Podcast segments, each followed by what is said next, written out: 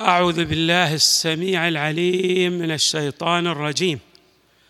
بسم الله الرحمن الرحيم والحمد لله رب العالمين. والصلاة والسلام على أشرف الخلق سيدنا ونبينا محمد وآله أجمعين الطيبين الطاهرين.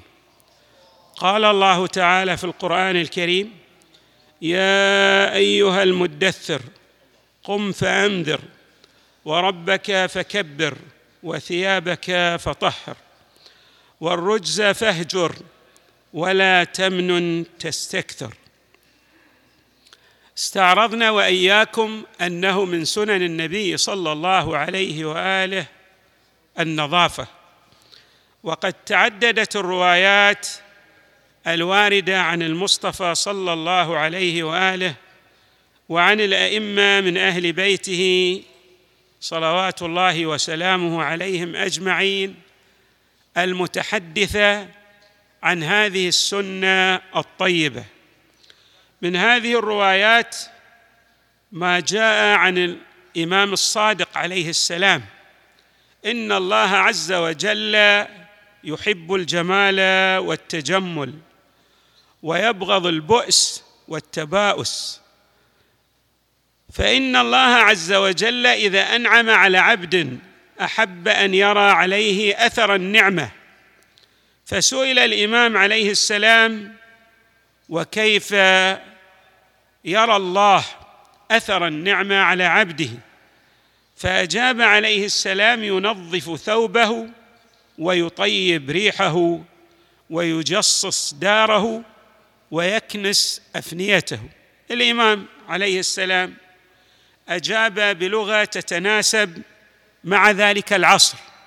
ولكننا نريد أن نغير التعبيرات بما يتناسب مع عصرنا الحديث أي أن الله تبارك وتعالى إذا أنعم على عبد حري به أن يلبس الملابس التي تليق بهذه النعمة التي أنعم بها الله عليه يعني الملابس الفاخرة والنظيفة.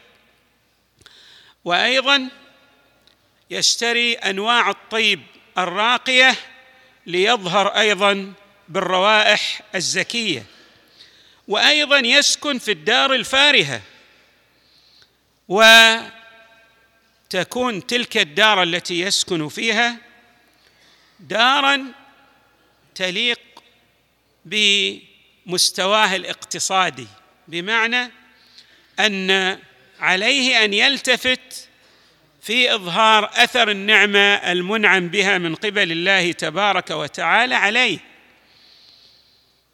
هذا حديث الأئمة صلوات الله وسلامه عليهم أجمعين. وهناك روايات أخرى أيضا في النظافة العامة منها ما جاء عن إمامنا الكاظم عليه السلام. خمس من السنن. أما التي في الجسد فالختان وحلق العانة ونتف الأبطين وتقليم الأظفار والاستنجاء بمعنى استخدام الماء في تطهير الإنسان بعد البول والغائط. وكانت هذه السنن تكاد أن تكون منعدمة إلا بالنحو القليل قبل الإسلام بل وبعد الإسلام أيضا. بمعنى أن الإسلام هو الذي أرسى قواعد هذه السنن كانت كما قلنا بنحو قليل.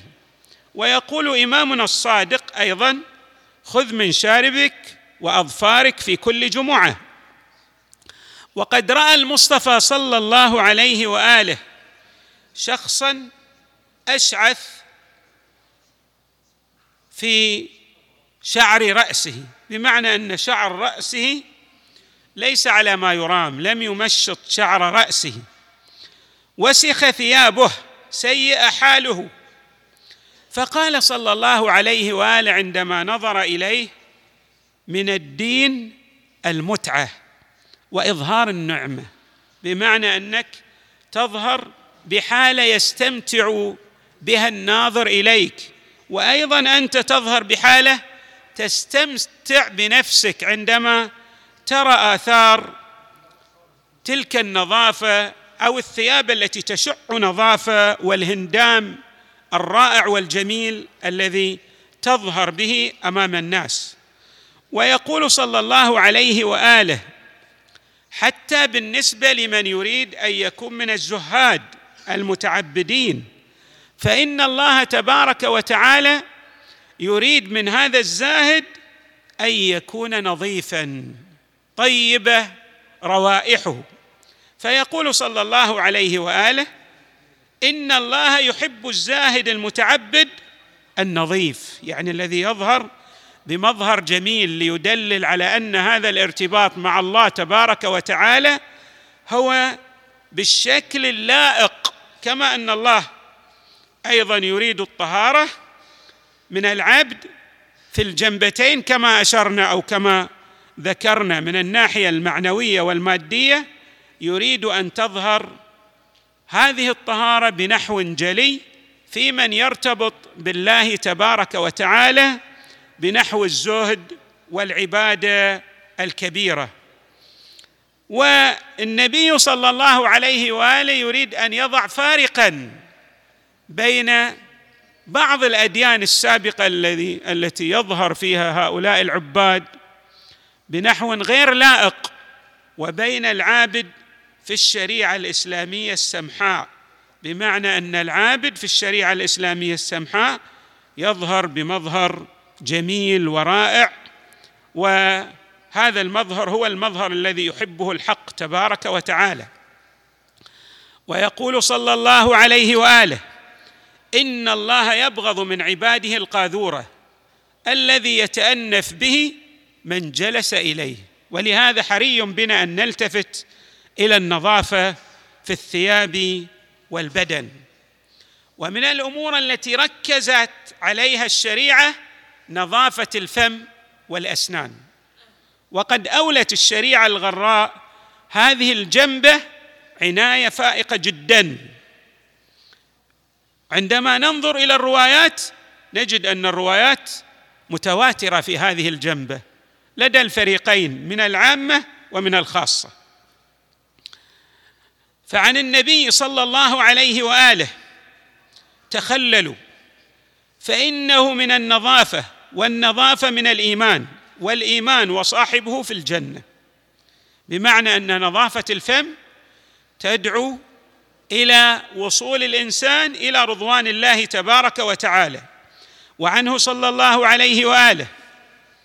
لولا أن أشق على أمتي لأمرتهم بالسواك مع كل صلاة. من الواضح قد تكون الإنسان أسنانه نظيفة وقد استاك واستخدم أفضل المعاجين في الصلاة السابقة ولكن مع ذلك الحديث يشير إلى استحباب الاستياك أو نظافة الأسنان مرة أخرى عندما تقدم إلى الصلاة التي بعد الصلاة الأولى. هذا الاستحباب لا يسقط بالنظافة التي استخدمها الإنسان في المرة الأولى. بمعنى على كل إنسان يريد أن يدخل إلى الصلاة أن يلتفت إلى نظافة فمه وأسنانه. بل والحنجرة أيضا لأن هناك من الناس من تبقى آثار الطعام في حنجرته فتؤثر على الروائح التي تخرج من فمه. ولهذا حري بالإنسان في نظافة الفم أن يستخدم أفضل المعاجين للأسنان والفرشات التي يعني يصفها الأطباء المختصون في هذا المجال وأيضا يخلل أسنانه ولا يكتفي بهذا أيضا. بل يستخدم أنواع من القرقرة التي تخرج الفم بروائح زكية بحيث إذا جاء إلى المساجد أو إلى الحسينيات أو إلى الأماكن العامة لا يشم منه الجليس إلا الروائح الطيبة. وورد عنه صلى الله عليه وآله وسلم يخاطب عليا يقول له يا علي عليك بالسواك.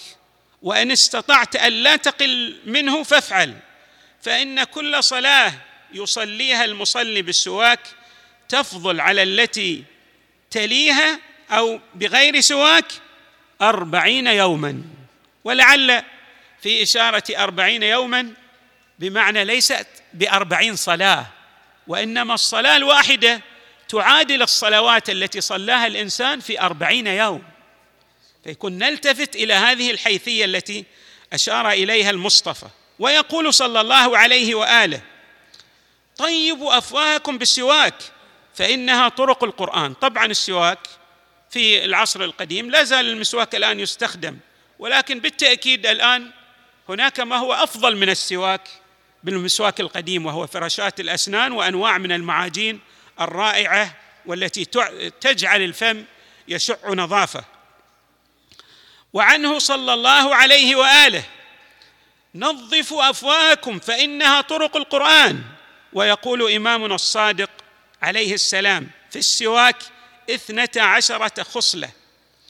هو السنة ومطهرة للفم ومجلى للبصر ويرضي الرحمن ويبيض الأسنان ويذهب بالحفر ويشد اللثة ويشهي الطعام وهو يشير إلى الجوانب باعتبار أن الإنسان الذي يستاك وينظف الفم بالتأكيد ستكون صحته راقية وبالتالي يشتهي الطعام الذي يؤثر على الجانب الصحي في شخصيته ويشهي الطعام ويذهب بالبلغم ويزيد في الحفظ والشاهد أيضا الأخير ويضاعف به الحسنات وتفرح به الملائكة.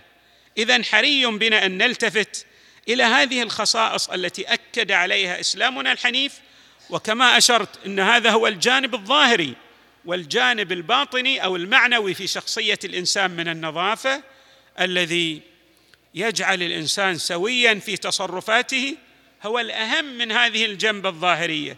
وقد ألمحنا بل أشرنا أيضا مفصحين في الأسبوع الماضي أن ما نراه من آثار في الحروب في العالم كله ناتج عن القذارة المعنوية التي يشير يشير إليها قوله تعالى بل يفصح عنها قوله تعالى والرجز فاهجر بمعنى أن هذه القذارات المعنوية من الكبرياء والاستعلاء على الغير بالحروب كل هذا آه، يمنعه الإسلام أو يعالجه من خلال تقوى الله تبارك وتعالى والسير في جادة الصواب.